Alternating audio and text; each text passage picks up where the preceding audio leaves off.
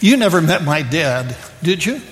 Probably not. He was the kind of a man you wouldn't want to rile up because he was very formidable when he got riled up. Now, he had a rule when it got dark, you were in the house instead of roaming the neighborhood playing kick the can. That was my favorite. Well, anyhow, I didn't like the rule, but you know, dads being what they are, I lived with it until junior high. I'm going to spare you most of the details of this, but uh, I was hanging out late one day down at the dairy bar, and some of the guys were there, and one of the fellows said, Hey, Wayne, my next door neighbor, Wayne and another guy, they're camped out at the gravel pit tonight. Somebody else said, Hey, let's go out and scare them.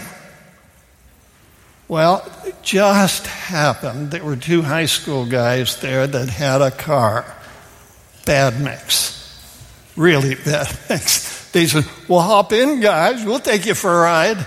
Oh, yeah, right. So we piled in, and I'm going to spare you the details from here.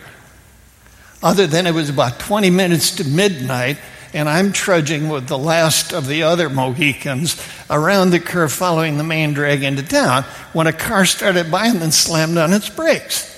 And a fellow looked us over and then he pointed to me. He said, Are you glass? I said, Yes, sir. Well, you better get in and let me take you home. Your dad is pretty put out with you. Oh boy, formidable father. Here we go. Well, I'm going to spare you what happened next. And looking back at it, I, uh, I don't fault my dad for responding and reacting the way he did. He was just being a good father. Do you have one of them? He was being a very good father.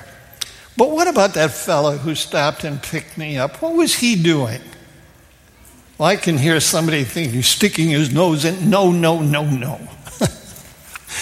He was being a good neighbor. He was going to bat for me to try to keep my formidable father from dispatching son number one. Well, there's a term for that. The term is intercession.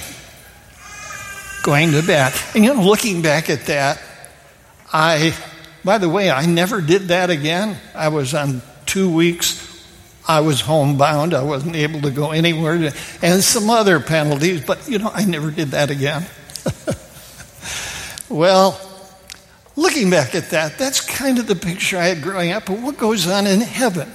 You know, when you sin, you come under conviction of the Holy Spirit, you confess your sin, you ask forgiveness, and then Jesus, a really good neighbor, Jesus turns to the Father and he holds his hands out. He said, Father, see the scars in my hands. I died for this person. Would you, for me, please forgive them? And I pictured the father sitting there kind of quietly, thoughtfully, and then looking at the son, maybe with a twinkle in the corner of his eye, saying, Son, for you, I'll do it. I forgive them. And I could picture Jesus throwing his arms around the father's neck, saying, Oh, Dad, thank you. I love you. And somehow I always pictured Jesus calling the father Dad. I don't know why, but I just kind of like that. Well, he is a good neighbor, a really good one. Our first text this morning is in Hebrews chapter 7 and verse 25. You can use your phone app or you can get your Bible out or find one in the pew. Once more, Hebrews 7 25. This is one of the three is able texts in the book of Hebrews, and I like it. It says, He is able to save to the uttermost those who draw near to God through Him since he always lives to make intercession for them. So you look at that. Does intercession happen in heaven? Absolutely. And you know, it's Jesus' first nature. His first nature to go to bat for us, to represent us and do everything he can for us. Now, how does the Father fit into all of this? Well, next reference is John, the Gospel of John, chapter 16, verse 26 and the first half of 27. Now, back in the 1930s, in the University of Chicago, Edgar Goodspeed was teaching. And one of the things that he produced was a translation of the New Testament. And it ended up in a, transla- or a version of the Bible called the Short Bible. I wanted a copy and I went looking for one. I found one on Amazon for $3,000. Ooh, then I found one at Neighbor to Neighbor for $3. So I bought that one. By the way, you can get some good bargains over there.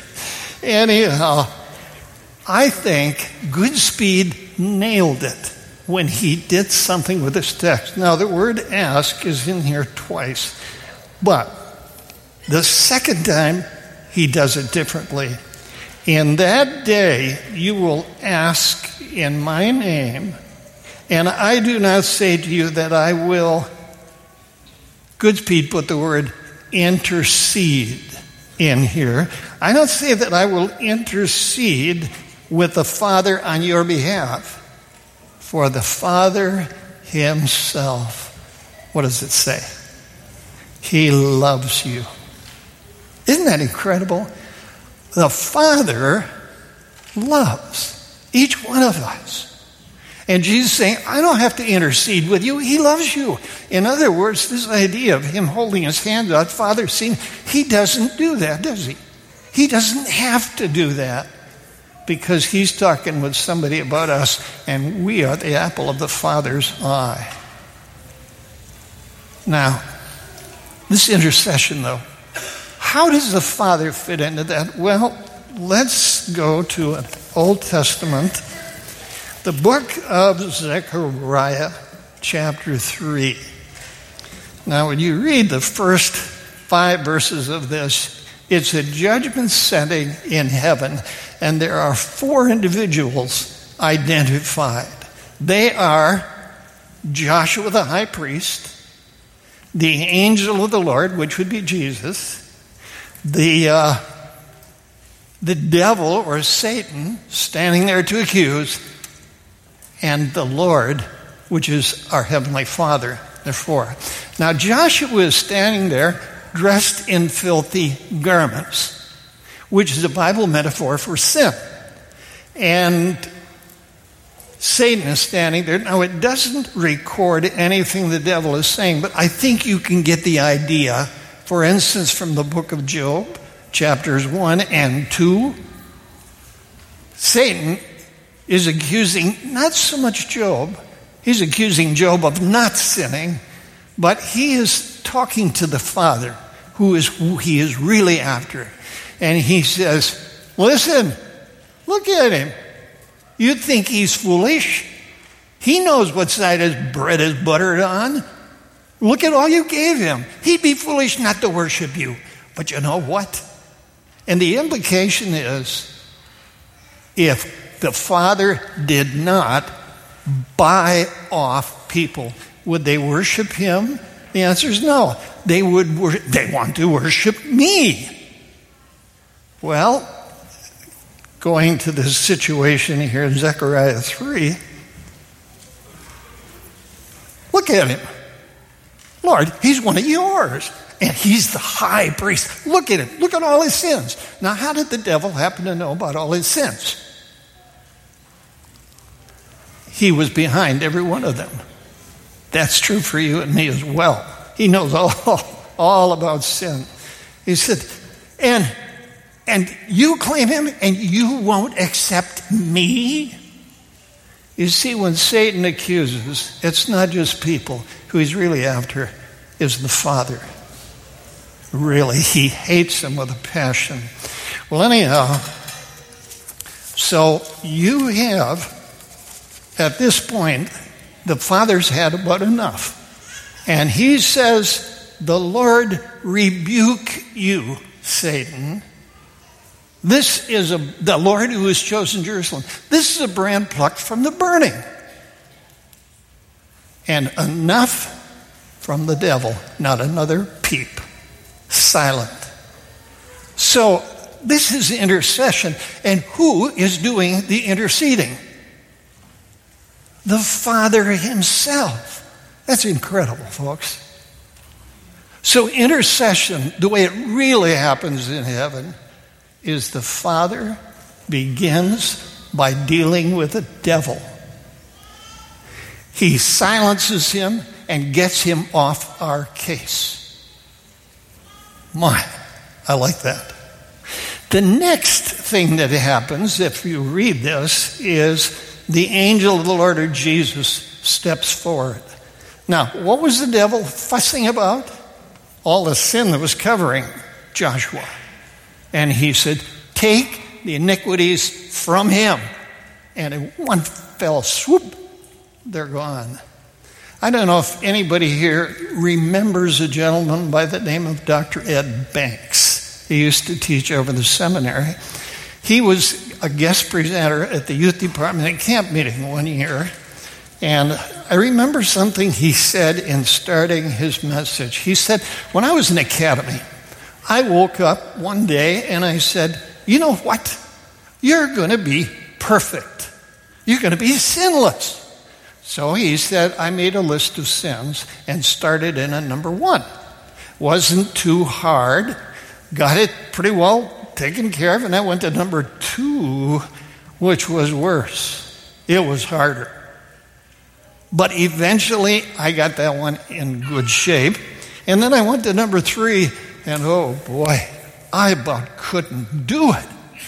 I was finally, after so much hard work, beginning to make progress when I looked back over my shoulder, and guess who's back? Number one. And he said, I learned you can't make it on the list. Now, the idea of getting rid of sin is a great idea. And there are people who, who are convinced we've got to become sinless, perfect, or Jesus can't come again. But how do you propose to get rid of your sins? We work hard, we struggle, we wrestle. You know, I was trying to reinvent the wheel. How did Joshua get rid of his sins? Jesus took them away.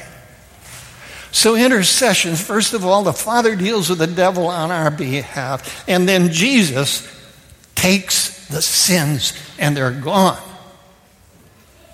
Then he says to Joshua, Joshua, I've taken your iniquities from you, and now I'm going to clothe you with spotless garments. Now, that's a Bible metaphor for something else very precious, which is what? his righteousness.